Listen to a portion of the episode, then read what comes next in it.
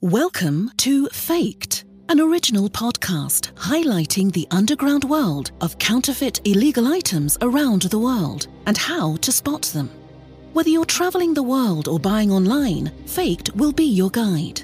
With your host, Joseph Rowan, you'll explore the many ways counterfeiters can pull off disguising everyday consumer items as the genuine good. Hey, you over there, listen to this podcast. All right, that was the only joke I could really think of. We're doing a episode on fake gold today. AU obviously being the scientific notation on the periodic elements for gold that is. So, we're going to jump into this episode. There's a lot of facets of why gold uh, is important to us throughout history, uh, what gives it its worth, and then uh, anything that is worth has worth uh, obviously is faked in um, and has always been. There's also naturally occurring fool's gold, which you've you've heard of before. So we're going to get into that as well, and then finishing it off, we're going to determine how to spot fake gold and how to avoid it yourself. So First off, let's just jump into the history here. A child finds a shiny rock in a creek thousands of years ago, and the human race is introduced to gold for the first time. Gold was first discovered as shining yellow nuggets. Uh, air quotes here. Gold is where you find it, so the saying goes.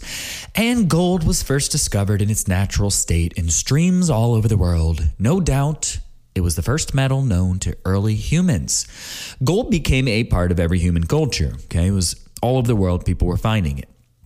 Uh, way, way, way, you know, far back. They don't actually have a date, but you can imagine because throughout history there was always gold in stories.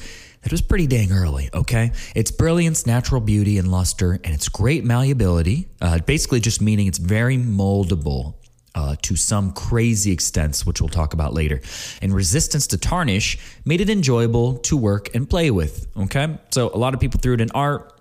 You've seen those before. So where does gold come from, we ask ourselves? Because gold is dispersed widely throughout the geological world. It's not unique to any region. Its discovery occurred to many different groups in many different locales. And nearly everyone who found it was impressed with it. How can you not? It's shiny, it's beautiful. And so is the developing culture it, in which they lived. Okay, so gold was the first metal widely known to our species. When thinking about the historical progress of technology, we consider the development of iron and copper working as the greatest contributions to our species' economic and cultural progress. But gold came first. Gold is the easiest of the metals to work with. That's that malleability we talked about. It occurs in a virtually pure and workable state, whereas most other metals tend to be found in ore bodies and pose some difficulty in smelting it. So, gold's early uses were no doubt ornamental, and its brilliance and permanence, uh, which it, it neither corrode, corrodes nor tarnishes, linked it to deities and royalty in early civilizations because you didn't need advanced workings to do this, okay? We brought about the Bronze Age because we were able to smelt, and the Iron Age because we were also able to work with uh, the alloys of it and able to melt at higher points. Gold, however, you don't need that. You can actually, you know, on the the hierarchy of hardness there, it actually uh, is very low on it. So you can work it with, you know, bare minimum. Okay.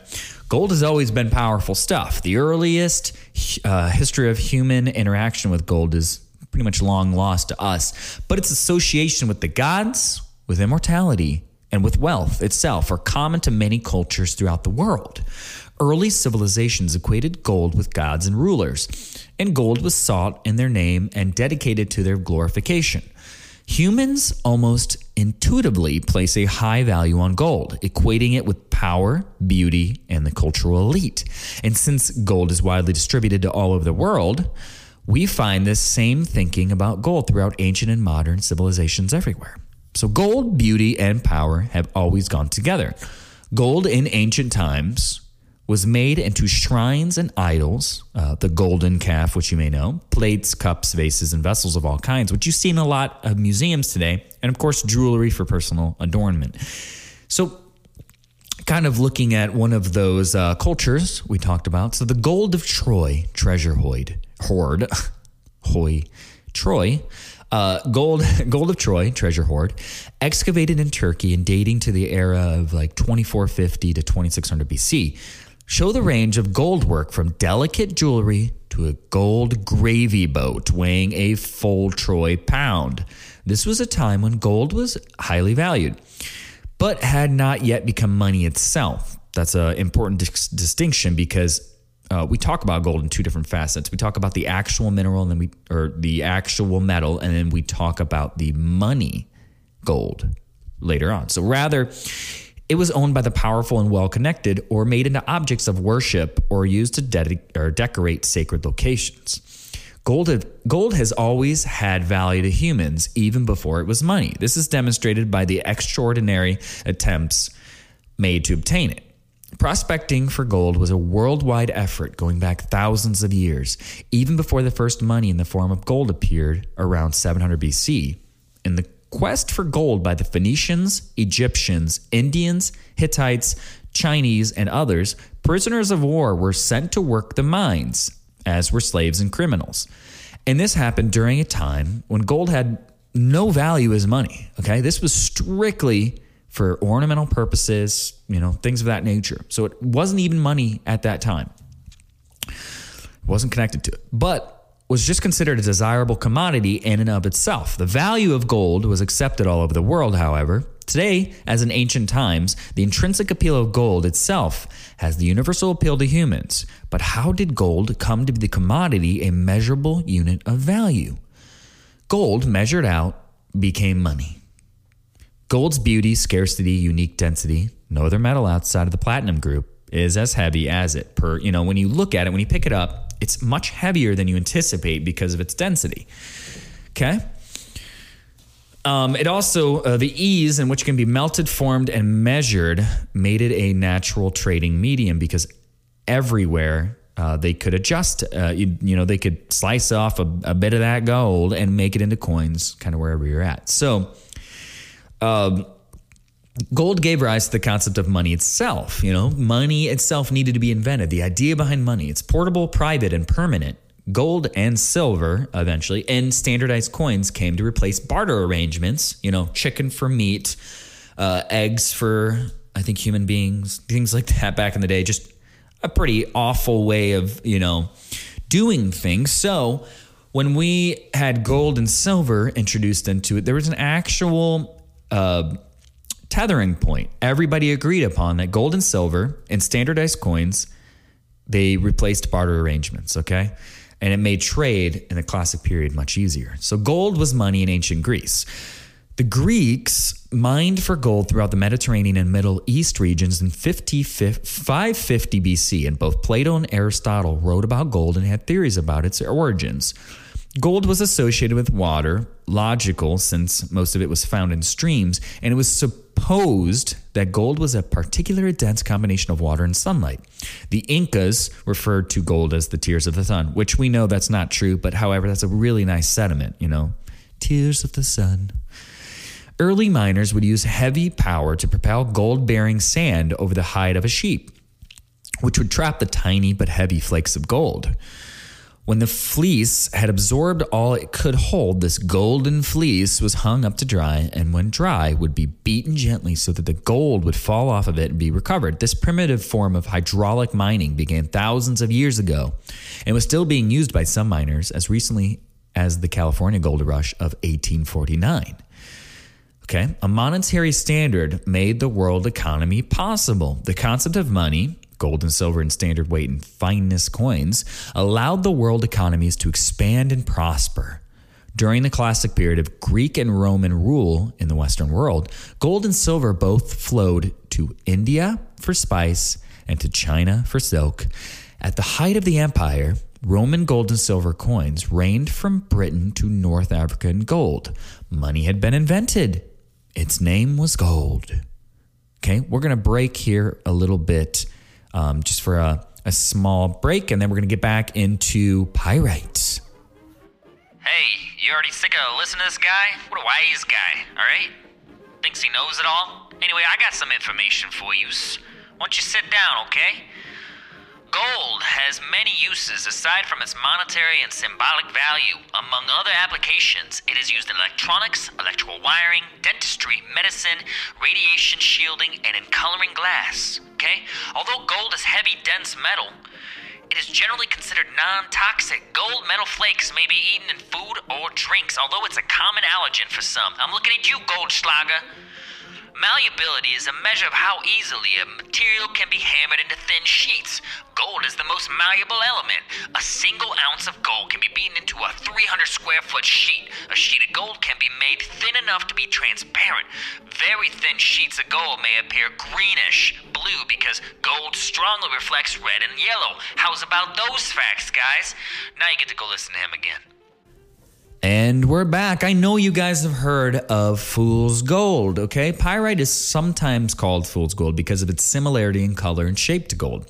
In the old mining days, pyrite was sometimes mistaken for gold as they frequently occur together, although gold and pyrite can be easily distinguished by simple ob- observation and testing of the characteristics, okay? Pyrite occurs in numerous shapes and habits. The smaller crystals aggregate or aggregates may give off a beautiful glistening effect in light, and the larger crystals may be perfectly formed, including fascinating cubes, penetration twins, and other interesting crystal forms. The perfect cubes of pyrite embedded in a matrix from the famous Spanish mines are specially treasured among collectors. Many of these specimens have fallen out of the matrix and have been repaired by having them glued back into the matrix of these pyrite um, kind of establishments. So, the difference um, between them is obviously the malleability. Uh, that's a huge thing.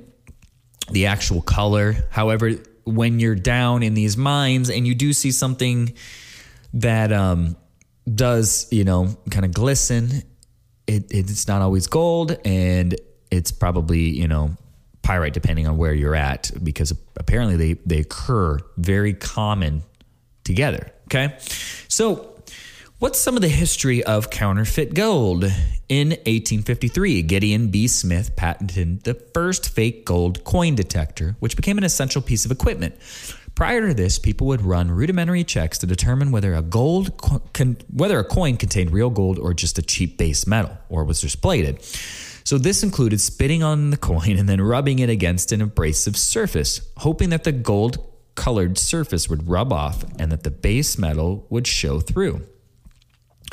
Although basic, many of these methods worked um, simply because counterfeiting measures were just as basic. However, fake gold coin detectors gave testers a huge, huge advantage in the war against fakes. And for many years, they had the edge. Okay. It didn't take long, however, for the counterfeiters to turn the tables, though, and history is littered with stories of counterfeit gold.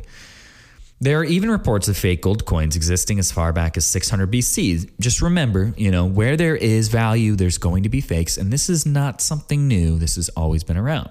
So when the edges of a real gold coin were shaved off, which we talked about in a prior episode, and then used to cover base metal coins, uh, similar practices were employed in the Middle Ages, but counterfeit coins didn't become widespread until modern times. In more recent times, fake gold coins have been used in warfare, with countries attempting to destabilize their enemy's economy, and the famous 1907 double eagle coins minted by the US Mint created an uproar when it was discovered that they were being counterfeited on a grand scale. Okay, that's some diabolical uh, guerrilla warfare right there. So, a few years ago, it was reported that fake gold was being sold in Manhattan, New York. A buyer purchased several 10 ounce bars worth about $18,000 each, and for whatever reason, he decided to drill into them. He discovered that these bars had tungsten cores and only contained $3,006 worth of real gold. Okay, the frightening thing about this story is that the bars had real serial numbers and they came from a fish with official papers. Okay, so all that stuff can be faked. The counterfeiters had purchased real gold bars before hollowing them out, siphoning out a large percent of the gold. That's that malleability we talked about and then leaving something that looked real, official, and valuable, but was most certainly not. Fortunately, there are ways you can make sure this never happens to you, and ways that you can check to see whether you or not the gold you have is real or fake.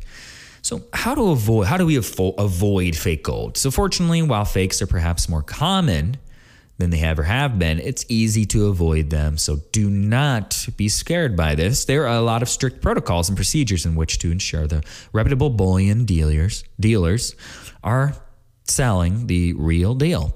So you just have to make sure that you use one of the dealers, okay? Uh, you got to work with LBMA certified re- refiners. These refiners have all met the minimum standards set by the LBMA, allowing them to appear in their good delivery list. All bars on this list have been created to strict a strict minimum purity under exacting assaying conditions. These bars are universally re- recognized as the de facto standard for gold bars. Um, uh, which they store all the gold in a secure system and ensure that the gold to the clients um, have never left the system.